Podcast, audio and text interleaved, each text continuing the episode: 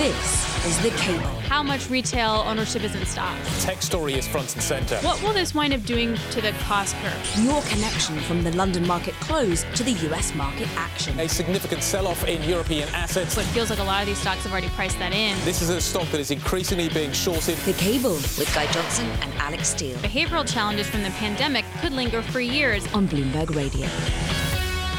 Good evening, welcome. You're listening to The Cable. We're live on DAB Digital Radio. I'm Guy Johnson, 5 p.m. in the city of London. The weekend is almost upon it, and it can't uh, upon us, and it can't come fast enough. Um, I'm Guy Johnson in London, alongside, of course, Alix Steel over in New York. I'm struggling to draw breath after what has been an incredible week, Alix, and the UK's fiscal events, just the icing on the cake. I mean, I don't even know what to say anymore. This was an unbelievable week. And this is an unbelievable day, Guy. This is just one headline that just crossed the terminal, and this will sort of set us up for this conversation. Traders are now wagering a 50% odds on a 125 basis point BOE hike in November. That is what has happened with this mini, I'm going to scrap the word mini, fiscal package uh, from the UK government. And that was just the top of a very tumultuous week. And we're approaching June lows here in the US and equities. Absolutely. We're nearly there.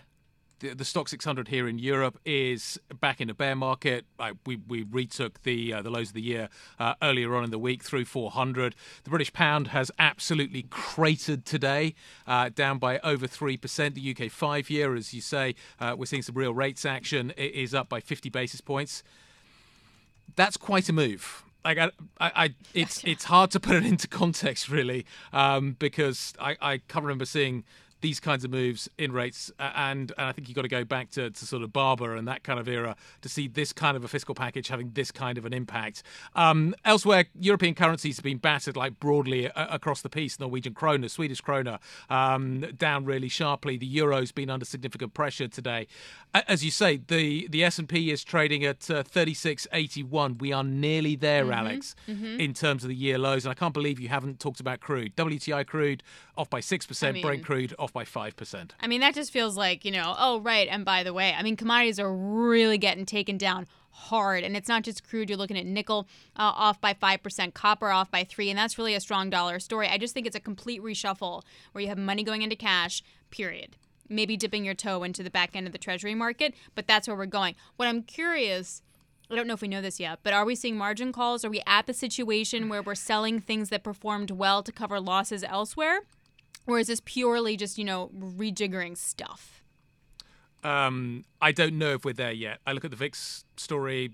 Doesn't seem to tell me. I don't me. think the we're moment. there yet, but this is when we start to start talking about that kind of stuff. Okay, we can start talking about talking about it. Um, let's talk about let's talk about what happened here in the UK today, in maybe a little bit more detail. Um, we thought we knew what was going to be in this fiscal package. Um, I remember being asked, asked last week, which I thought would be the more interesting of the two events this week: the Bank of England or, or the uh, the fiscal event uh, that we got today. And I was kind of hedging my bets a little bit. I probably sided with the Bank of England a little bit. How wrong was I? Because today absolutely blew expectations out of the water. The Chancellor out with some very confident moves, some very bold moves. Um, a lot of people are talking about him gambling uh, with the inflation picture here in the UK now. Let's let's give you some of the edited highlights from his speech in the House of Commons a little earlier. I'm going to abolish it altogether. From April the 23rd, we will have high, a single higher rate of income tax of 40%. We will cut the basic rate of income tax to 19 pence in April 2023, one year earlier. Next year's planned increase in corporation tax will be cancelled. The corporation tax rate will not rise to 25%. It will remain at 19%. We are cutting stamp duty. All the bonus cap did was to push up the basic salaries of bankers or drive activity outside Europe. We are going to get rid of it. Kwasi Kwarteng, the Chancellor of the Exchequer, making waves in the House of Commons and even bigger waves in financial markets. How should we be reacting and thinking about what we got today? How big a risk is it? How big a gamble is it? Uh, they are certainly pushing for growth, the new Truss government. Is it going to be something that we see fulfilled?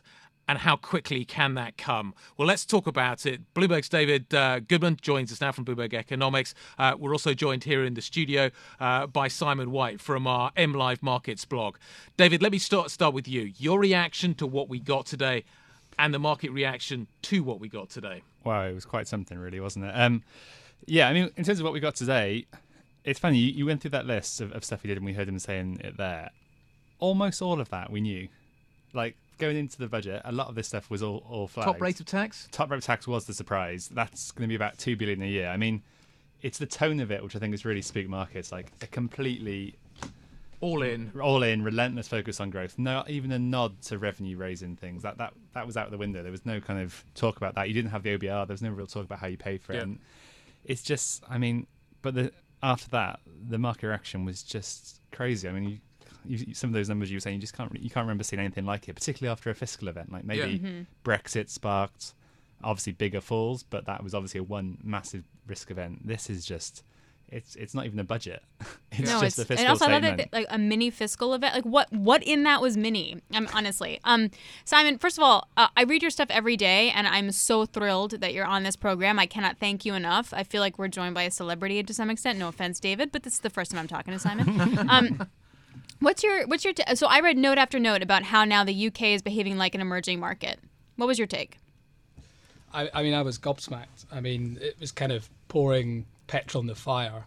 The UK already had kind of huge problems. I mean, they've been running that current account deficit for years.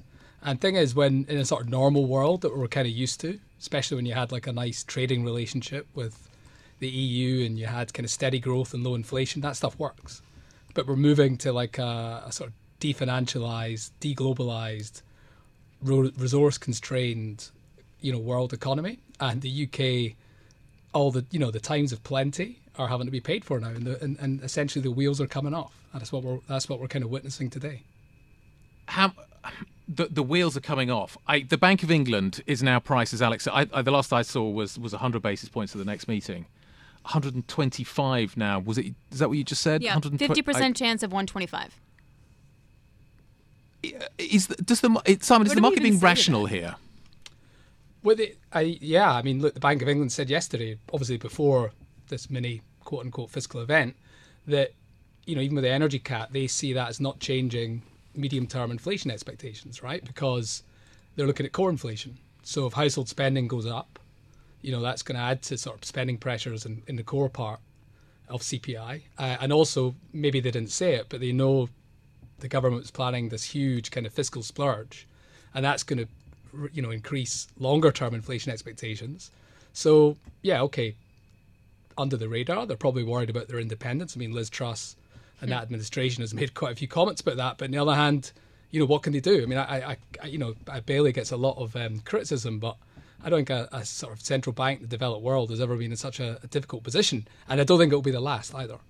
David, what do you think the BOE is going to have to do now? Like they can't like that headline in 125. They can't, no. And I think after yesterday, when we when we came out of the of the bank, we we thought that 75 was pretty firmly on the table for November anyway. You some of the language they use around demand in terms of that impact on inflation expectations was quite strong. We haven't seen that from them before, saying they're actively looking for demand, and this is entirely what they're worried about. I think like this this this fiscal statement pushing up demand and, and leading to um, yeah higher expectations. I think what we're seeing today is kind of crazy, and I think that I mean the BOE took so much convincing to do 50 in the first place. Yep. Like the idea that they're going to jump to 125 is is quite difficult, and maybe when we come back next week, we might see some moderation there because calmer heads might prevail. But yeah, it's How inflationary will this package be? well, they're gonna. I think what what the, what the BOE said they're gonna they're gonna look at this in in the round in, in November, and they're gonna look at that. I mean, obviously, it's really hard to put a number in it. to More honest. inflationary though. This is Yeah, this is- think- to, to, to, to Simon's point. This is fuel on the fire. Yeah, it's gonna. If you're boosting demand at this kind of point, you are going to get more inflation. Yeah, Uh, but they're hoping that the kind of the growth element of that of, of what will happen will, will outweigh that. I suppose. Hey Simon, um, Paul McNamara um, uh, has a couple quotes in an article, and he's an EM guy, and he was talking about the UK. Said the UK has a very strong external investment position. There's a lot of UK money abroad, which has been known to come back when UK assets are a bargain. Is this time different? Like, wh- what's the conversation? Well, I think that's what you know. Cable, you know, that's what it's trying to find a level where that makes sense, right? Where it makes the longer term uh, return on UK assets begin to look profitable, taking account of all these extra risks. So yeah, at some point, you know, I mean, if cable's down at parity, which I think options are now priced in almost like a one in five chance um, by the end of the year, and that, by the way, only a few months ago that was over one in a hundred, and last year you're looking at one in a thousand. So th- this is really kind of extraordinary how fast things have fallen for the UK. But but in some sense, it shouldn't really be a surprise because, as I say, the kind of structural um, vulnerabilities that the UK Yep. had have been there for years, years and years and years. Simon, is there any is there any positives we can put around what Kwarteng did today? He is he is being bold. I, our understanding is that he's kind of walked into the treasury. He's super confident. He's like, you guys have got to stop thinking in the way that you're thinking. We need to deliver growth here. We need to unshackle this economy. We need to deliver supply supply side reform. We need to tuck, cut taxes. We need to drivel, d- deliver trickle down economy sort of economics are we being over over hasty to to criticize him for what he's done today? Is there a possibility that this works? There's always a possibility, but history tells you that the situation that we're in it's it's very high risk. I mean, great. Okay, say you're say you earn money in dollars in the UK, you're like a banker, Yep. you're having a great day, right? Say that you are about to buy a house, your stamp duty's just been um, Yep. taken down, fantastic. You're top rate taxpayer, you know, great. You're, you're you're having a great time. But for most other people, I can't see, apart from the fact they're just not going to get poorer and they're not going to get any wealthier. Mm-hmm. And, and and none of this stuff. It's kind of low multiple uh, tax cuts. You know, it, there's nothing here about longer term investment. Really, it's going to make a big difference. It's certainly not going to be inflation reducing in the longer term.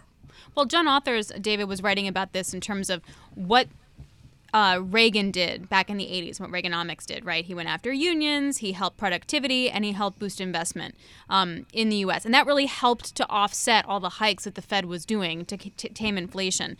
Um, are these three things something that the UK government is doing through this in some capacity or trying to? I don't think to the same extent. I saw some. I think there was. You guys are laughing. like, they're, you're I wish laughing. you I wish you could see the look on David's face. I, I, I wish we do this on television because uh, y- there was a moment where he just kind of pulled a slightly kind of like uh, face and and then answered the question. There was a quote going around earlier that it was something like, "This is Reagan without the dollar," and I mean Yeah. that's that's true. I think the other thing about this is like the market meltdown is now the headline. Like whatever Kwarteng might want, and all these measures he's introduced, like every front page tomorrow is going to probably have the meltdown as the kind of, Yeah. if not front and center, at least the kind of key theme of this. And obviously, that's your your first real big test as chancellor, and that's the those are the headlines. That's that's pretty messy. What do you think about that, Simon? I, i- if you look at what is being tried here, it, there are there are there is an analog to, to, to what Thatcher did and what um, and what Reagan tried in the United States. What's the missing ingredient that means that it's going to be tougher to achieve this time round? you know, as David said, the, the currency for one, uh, it makes a big difference when you have the world reserve currency um, at your backing. Um, but look, I mean, th- the UK is, as I say, 20 years ago or 30 years ago, it was in a very different position. Uh, now, all the things that made the UK rich over the last 20, 30 years, export orientated, uh, financialization, globalization, are all in reverse. And the UK, once again, is at the sharp end uh, of all that sort of stuff, and that, that's why that's why we're seeing this this repricing. Um, 48 hours we get a piece until markets reopen again. What can we realistically expect over the next like 2 days, David? Like what's the spin going to look like and sort of the tone that will be set for Monday for Sunday night? That's a good question. I mean, I think obviously that it, it gives a bit of breathing space. I mean, normally fiscal statements happen not on a Friday morning; they're often happen on kind of Tuesday or Wednesday. So, Yep. if that had been a normal one, then we this might have carried on and, and snowballed. At least, I suppose the, the positive for the government is there is that kind of stop now. People can have a breathe over the weekend and then and then see where it goes from there. But I mean, yeah, it's going to be not going to be very nice headlines either about the marketing or about the distributional impact. Simon, how far away is was this the crisis, or do you think this is just the warm up to the crisis? Really difficult to tell, but as I say right now, Sterling's trying to find a level where it makes UK assets worthwhile buys again. Um, and I'm not sure we've found it yet.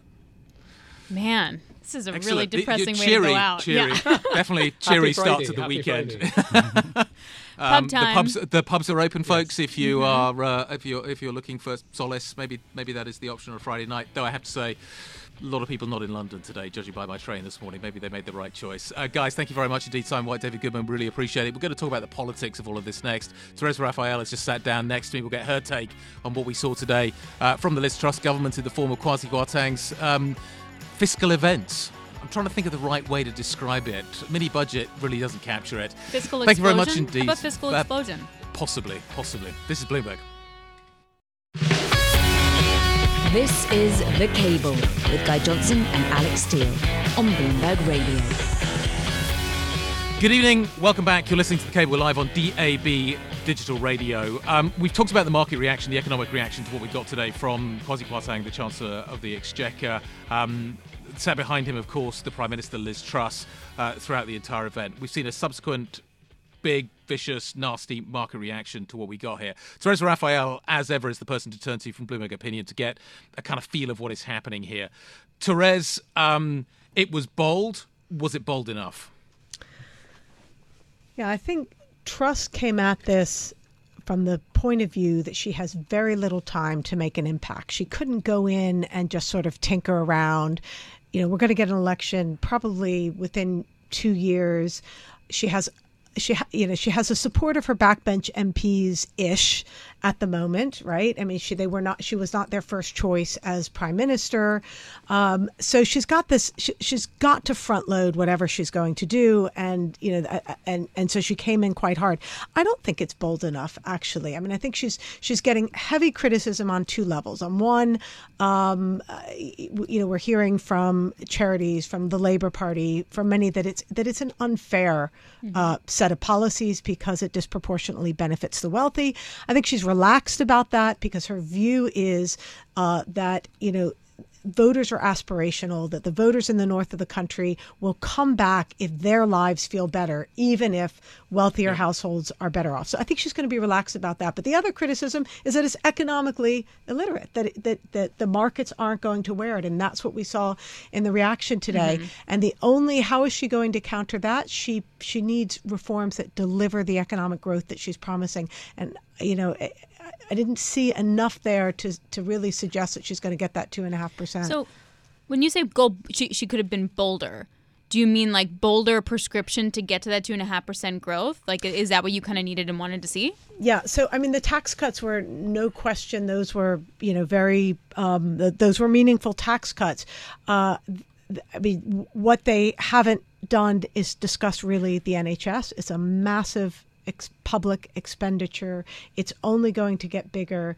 I don't think you can do sort of radical supply side Reaganite type reforms in this country with a um, health system that's fully taxpayer funded on the footing that it's on now. So there, I mean, there are many universal uh, health models. You don't have to go sort of fully to the U.S., but there needs to be some discussion of how do you how do you fund the healthcare system. We're looking at backlogs of 6.7 million people. Uh, we're missing our cancer targets. We have uh, you know ambulance wait times are higher. There's a massive workforce shortage. Social care remains hugely fragmented, underfunded. All of those things will need to be done by this government. There's also a promise, obviously, to increase defense spending. So how do you, you know, how do you get to that two and a half percent growth without tackling these really big, hard reform issues? Yep. I, you know, I, I think there's a lot of what she's doing that's that that is, you know, there's a lot to be recommended. I mean, how, planning reform uh, uh, changes will be useful. The enterprise zones are probably more gimmicky than they are massively helpful. Um, they tend to displace labor from one area to another. They tend to attract some low skilled labor, but they don't make a massive material difference to economic growth. So, you know, again, it just comes down to yes, the tax cuts you know can motivate some people to work more they can motivate some businesses to invest but you know we still have fairly ungenerous allowances for businesses and investment that's levels that are chronically low so i would want to see something that is a lot more radical before i'd really believe that that kind of growth is in the offing If I'm a business and I want to invest, my cost of capital just went through the roof. if I am a government that wants to build things, the cost of capital, the cost of funding those things just went through the roof. We have shortages of stuff, and the stuff is getting more expensive because the pound is going down, and there is a shortage of labour in order to build and manufacture the stuff. How do we get growth when we have those structural problems that that are getting worse by the minute? Right. I mean, so the, the the government would say that a lot of those factors that are driving up costs are exogenous, and that you know they, they But they're still not, real. But they're still real, and that it's you know the Bank of England will. Um, you know, bring down inflation. They will also point to the fact that gas prices are declining a bit. They, you know, their hope is that we see a peak to these to the inflation and that that comes and i mean that that's that's hope. It could go the other way. We just don't know. This is these are unfunded liabilities as well. Yep. um, one thing they could do and you know i i would argue strongly that they should do is um, open the doors to more labor from abroad. And That was that's the whole point highly- of Brexit, that- well it, it was a part of why people voted for brexit for big- sure. yeah. but opinion on immigration has really softened since then. There, you know, that people don't feel as strongly, uh, uh, you know, as they did at that time, and we've never had a government that has really made the supply side case for immigration. They haven't. It, you know, look, it's, the- it's a really hard political sell. I'm not saying Liz Truss is the one to do it, but if they want to get the growth, they've got to find some ways, as you say, to make it easier for businesses to invest, to help them find the labor, to bring, you know, bring down some of those those costs. And there are probably things they've left on the table, such as immigration, such as, um, you know, probably allowances um, for investment. Um, but sure, the cost of capital is a big one. Um, in the meantime, um, does Liz Truss get her two years? Will she have to call early elections? Is this like a, a win for the Labour Party? Well, there's nothing that's going to force her to call early elections. Um, and I don't think she'd want to call elections before her reforms, if you could call it that, her tax cuts have a chance of, uh, you know, seeing if she has a chance to see if they'll work. She'll want to go to the polls once she has something to show for it. Um, the question of whether Liz Truss gets to stay as prime minister, well, you know, we, we've we've now seen uh, the the Tories dump Boris Johnson just recently. Will they want another, um, you know, another leadership contest before the, the next election? I, I highly doubt it. I, I think they're going to have to stick with her. So they're going to need some of this to work. And I think that's going to be the really interesting thing in the weeks to come. How, you know, how far do does her backbench go to back her as the markets uh, have the kind of reaction we're seeing? Um, will they? Yep. Will she backtrack? Will she hold this line? Therese, thank you very much indeed. It's going to be a fascinating story to watch unwind. Um, Deutsche Bank's George Saravelos calling for an emergency and large Bank of England hike. We'll see whether that turns out to be the case. This is Bloomberg. This is The Cable with Guy Johnson and Alix Steel on Bloomberg Radio. Good evening. You're listening to The Cable on Bloomberg DAB Digital Radio. I'm Alix Steel in New York, Guy Johnson over in London. So European markets close. Selling pressure then intensifies in the U.S., and we have now done it. We've broken below the June lows. We're at 36665 now on the S&P. We haven't seen this kind of low since December of 2020. I mean, i- i- it's going to be hard to understand how to catch a falling knife at this point and what's going to actually stop the selling pressure here. Um, I mean, you saw Goldman downgrade their forecast for the S&P this year to 3600. That doesn't seem that crazy or that far off. Um, Guy, I feel like we've been waiting for this all day and it felt inevitable and now it's happened. I've been, yeah, I've been waiting for it all week. You just you think about the context, and we talked about this at the top of the show. What we've seen this week. Fed out 75, hawkish, sounding really hawkish in the press conference as well, uh, Mr. Powell. You've got uh, other central banks out there raising rates aggressively. Uh, Bank of England raising 50 basis points seems re- relatively muted now. But a whole raft of central banks out there raising rates. Um, you saw the Riksbank raising by 100 basis points. You've got Vladimir Putin threatening nuclear war. He's calling up reservists. Um, I, that, that is a huge conflict that is still raging incidentally, COVID numbers are picking up as well. Just pay attention to that in the in the background to what is happening here. The BOJ is intervening into the markets to try and prop up the yen. I Which is doing no good, but yes. hmm that's enough to keep that's enough to keep us going for Yeah. a month And let me just in point terms out of news flow. Let me just point out here we've seen a 39 basis point move at some point just this week alone in the two year. Yeah, Uh, uh, th- so there's a great function. So there's a great function on the on- on the Bloomberg. Let me just try and get. So it's a GMM function. You can do a drop down uh, in terms of uh, a custom date and time uh, to give you an idea of, of what is happening here. So we can we can we can do that today. Let's start off at the beginning of the week just to give you an idea of where we've come throughout that. Just to give you an idea of some of the moves. So the UK two year is up 80 basis points. No, no, no. The UK five year is up by 93 basis points this week. 96, 93 basis points.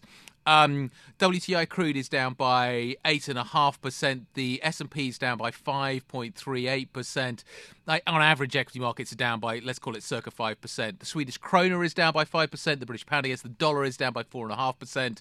I could just go on and could. on and on. The numbers are eye watering. Um, l- let's go on the boat with Cameron. Uh, Cameron Okay. Crise joins us. Um, he writes for M Live. Uh, he does some great analysis. He's also been a trader. He knows the market. Cameron, have you ever seen a day like today before, or a week like this? Uh, yeah. I mean, I was I was at a hedge fund in 2008, so yes. Fair Um, enough. But it's uh, it's it, it's pretty remarkable. Um, I'm going to try to uh, maintain family-friendly language throughout the course of this interview because it's uh, non non-parliamentary language is uh, is kind of the most apt description for a lot of what we're seeing out there. It, it- this is comparable, right? Though you talk about 2008, like different different reasons, different causes, different It- reactions in different places, but it feels like it's warming up. Well, kind of. Um, 2008 was about uh, a systemic problem of the financial system not working. Um, this isn't that. I don't think it's really approaching that yet. What this about what this is about is collectively um, the bill coming due for Yeah. colossal policy error, and in the case of the UK, arguably uh, a compounding of that policy error in sort of real time. So i i if 2008 was like an economic excess being wrung out, and this is a financial excess being wrung out, what is the next? What does the next stage look like? Well, I, I would I would say those two are reversed. I would say 2008 was about financial market excess being run out, um, and uh, what we what we're seeing now is the collective um, wringing out of stimulus. Uh, broadly over Yeah. the last dozen years, but more specifically post COVID. Uh, and central banks were very dilatory, uh, as we, as I, uh, and, and, and I'm sure others have discussed on this very program over the course of the last sort of 18 months, in recognizing uh, the impact of the, the twin impact of expansive fiscal policy and accommodative monetary policy uh, left rates too low for too long and um, now, now, now, kind of the bill is coming due. Um, what comes next? Well, the, I mean, the the real issue. Uh, there's two two potential two potential uh, evolutions. Uh, one is a fracturing of the financial system, i.e., the financial system ceases to function. Uh, I don't necessarily think that that is a base case.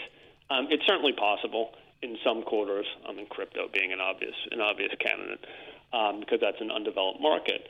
Um, but it, you know, it is possible to have markets go down a lot and still function. I mean, that Yep. we saw that in, in sort of the aftermath of, of the dot com bubble. Um, so I think the more likely candidate is. Uh, you know, an economic downturn, uh, where you know, sort of the, the the the lagged impact of all this monetary tightening and the tightening of financial conditions hits the uh, hits the economy. Um, for now, the U.S. economy at least seems to be hanging in there, but I don't think that is a permanent um, going to be a permanent state of affairs. Do we have an idea yet, Cameron, of the scale of the potential unwind?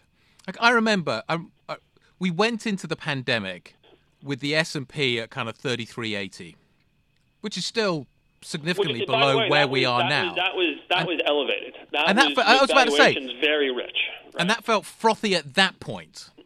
We are now, we are now, we're still way beyond that. Can we get our arms around an understanding of what this cumulative tightening that you're talking about? And we're talking about rates going up, we're talking about removal of liquidity in the form of QT, which is going to be really starting to kick in soon. I, it, it, do we can can can we quantify? Can is it possible to think about the downside here about how low we could go? I mean, obviously, it's possible. Okay, um, it's possible to think about the download. Is it possible to think about the uh, uh, uh, in a kind of structured way, in a in a quantitative way? Yeah, absolutely. I mean, this, we'll think of it this way. Just think in terms. I mean, I like to I like to dig into the numbers and get very weedy, but uh, that's difficult to explain on the radio in a short in a short hit. So uh, let's just think of it in terms of P ratio, right? Uh, during the COVID stimulus love-in, uh, the forward-looking PE ratio, the S&P, and, and, and other indices around the world uh, uh, traded north of 20.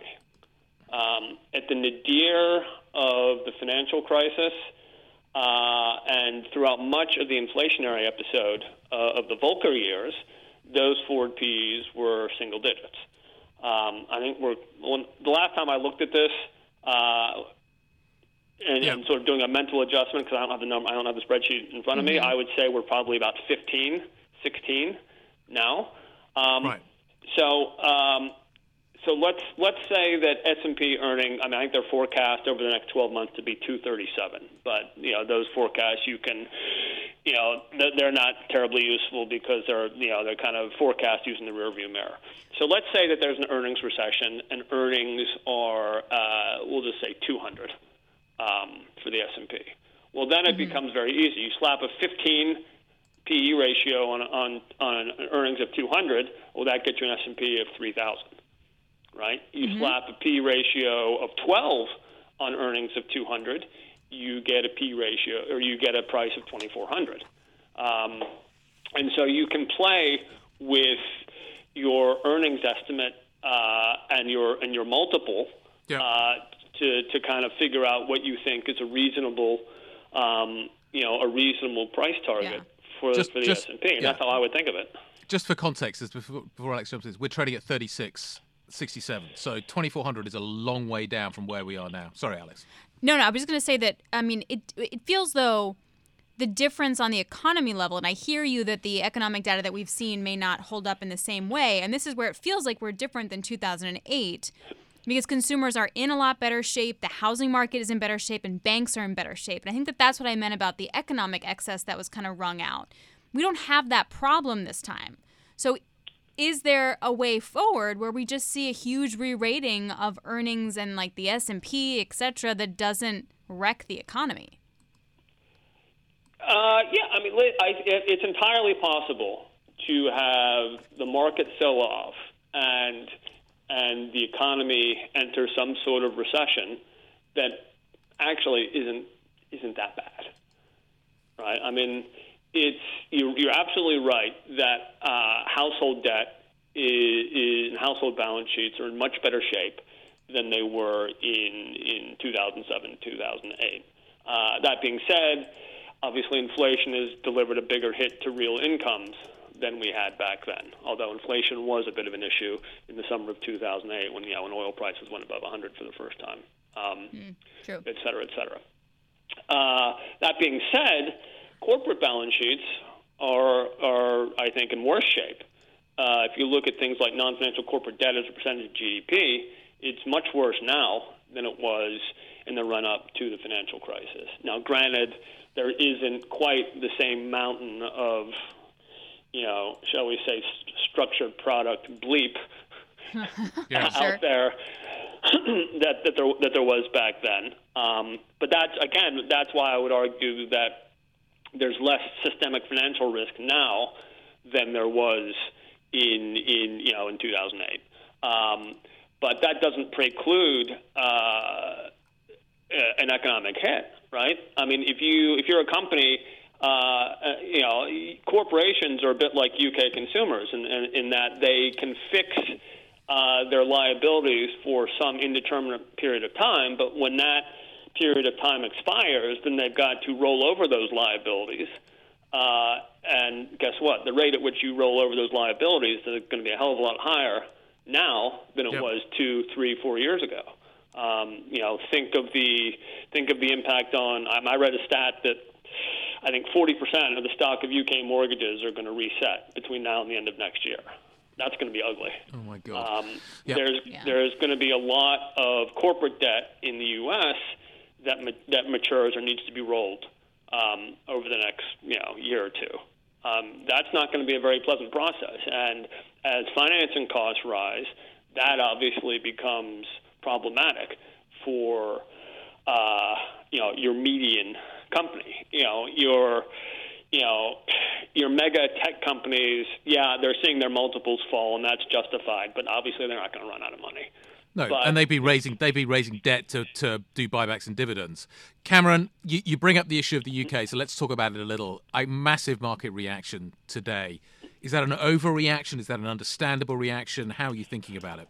Um, it's, it's it's understandable. I mean, obviously, it's exacerbated by poor liquidity, uh, but uh, I mean, it's it's it's not the right solution to the problems the country's facing, right? I, it, it it it it looks like an ideological solution. I, excuse me, ideological solution uh, rather than a uh, a targeted solution. You know, in in the sense of if you think that stamp duty is wrong and you think that the 45% tax um, band is wrong, then you know you think that you think getting rid of those is the solution to every problem. The problem uh, specifically now is obviously that households are facing a massive negative income shock, uh, and the multiplier effect in terms of uh, getting money into the hands of people who need it by cutting the top rate of tax or cutting stamp duty is minimal Mm-hmm. right? And at the same time, uh, you're you're weakening the balance sheet of of the government, um, and so we've seen the bond van- bond vigilantes rise from the dead. Uh, and these spectacular moves, you know, 50 basis points on, on five-year gilts, 40 some odd basis points on two-year gilts, 30 basis points on plus on on 10-year gilts. Um, now think of you know most you know going back to, to mortgages, most um, uh, you know a lot you know there's a substantial number of mortgages that are you know tra- trackers or standard variable. Uh, although there's, if you have a standard variable mortgage, you should go see a shrink because you're crazy, right? But uh, a lot of these mortgages are are two year or or five year fixed. Well, you know, as those roll off, the, and these are the mortgages that are going to need to be reset by the end of next year. Well, a 40 basis point move on a two-year gilt or a 50 basis point move on a on a on a five-year gilt. What do you think that's going to do to mortgage rates? Yeah. It, it ain't keeping them steady. No, you best be hoping that then there's cutting from the BOE before you have to do that. I just I can't imagine anything but a 30-year fix makes me anxious in a very very big way. Um, Cameron, we got to leave it there, but we really appreciate your time today on this really really important day. I should point out we're at 108 now for the cable rate. 108. Okay, thanks a lot, Cameron. Have a good weekend. Uh, looking forward to reading your column. Uh, coming up, oh, by the way, there's an election in Italy that could see the center right take control. There's that political risk as well that we have to worry about. We'll discuss that. This is Bloomberg.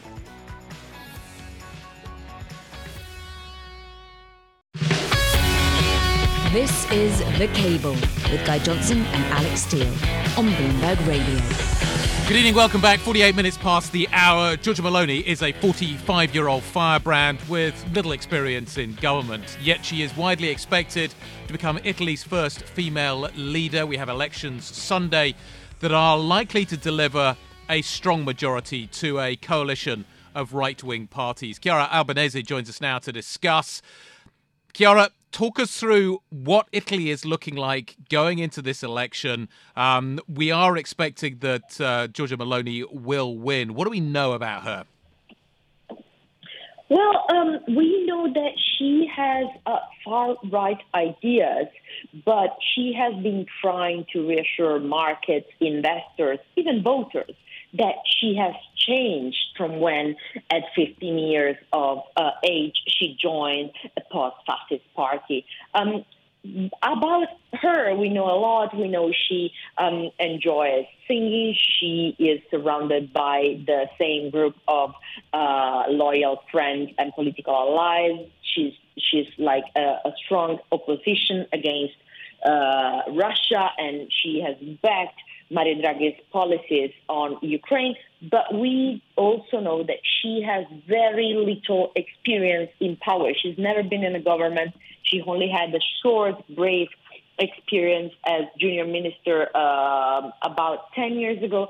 So um, it is a big question mark what to expect if she will become prime minister.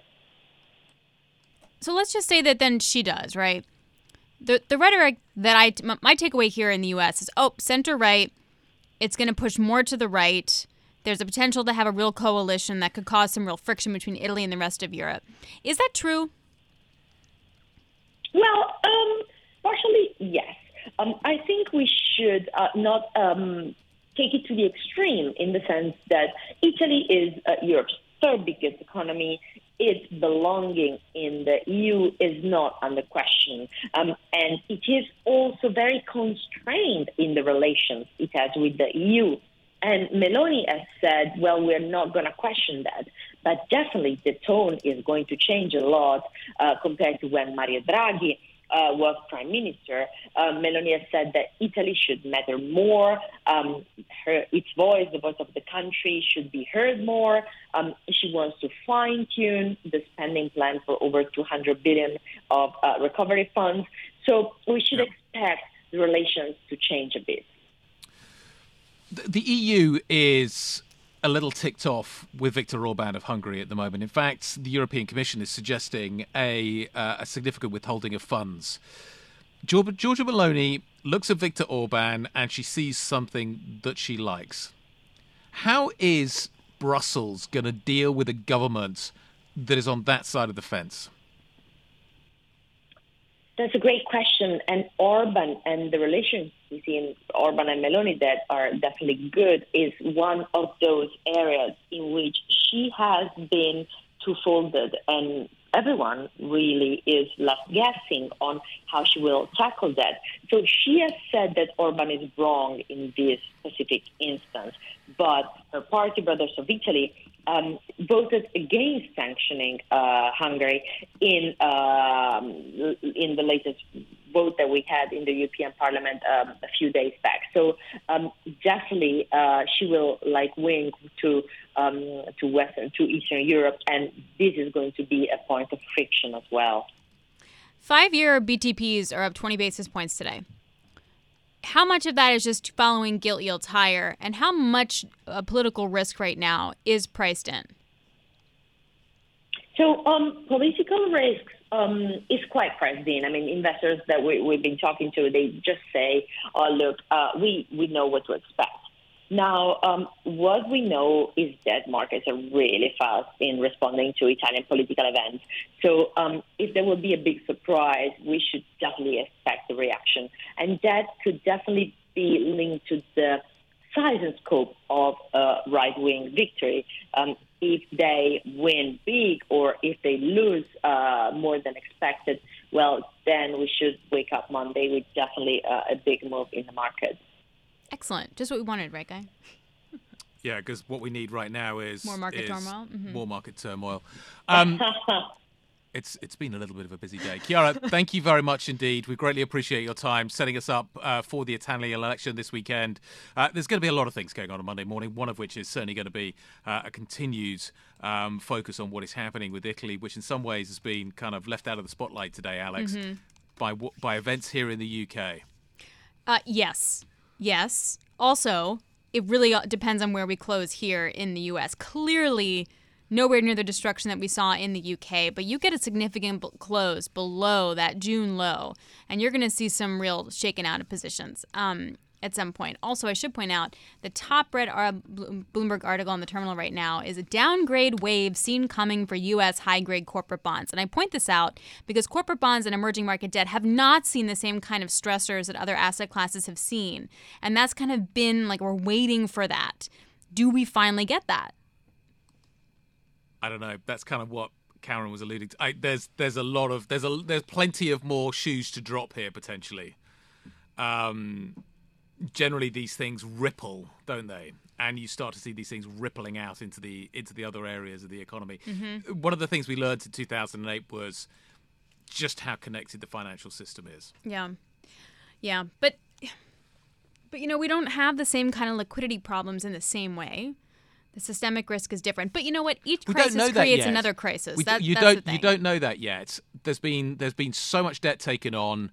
The shadow um, banking system. There's been there's been so much liquidity pumped into the system that is now being pulled out.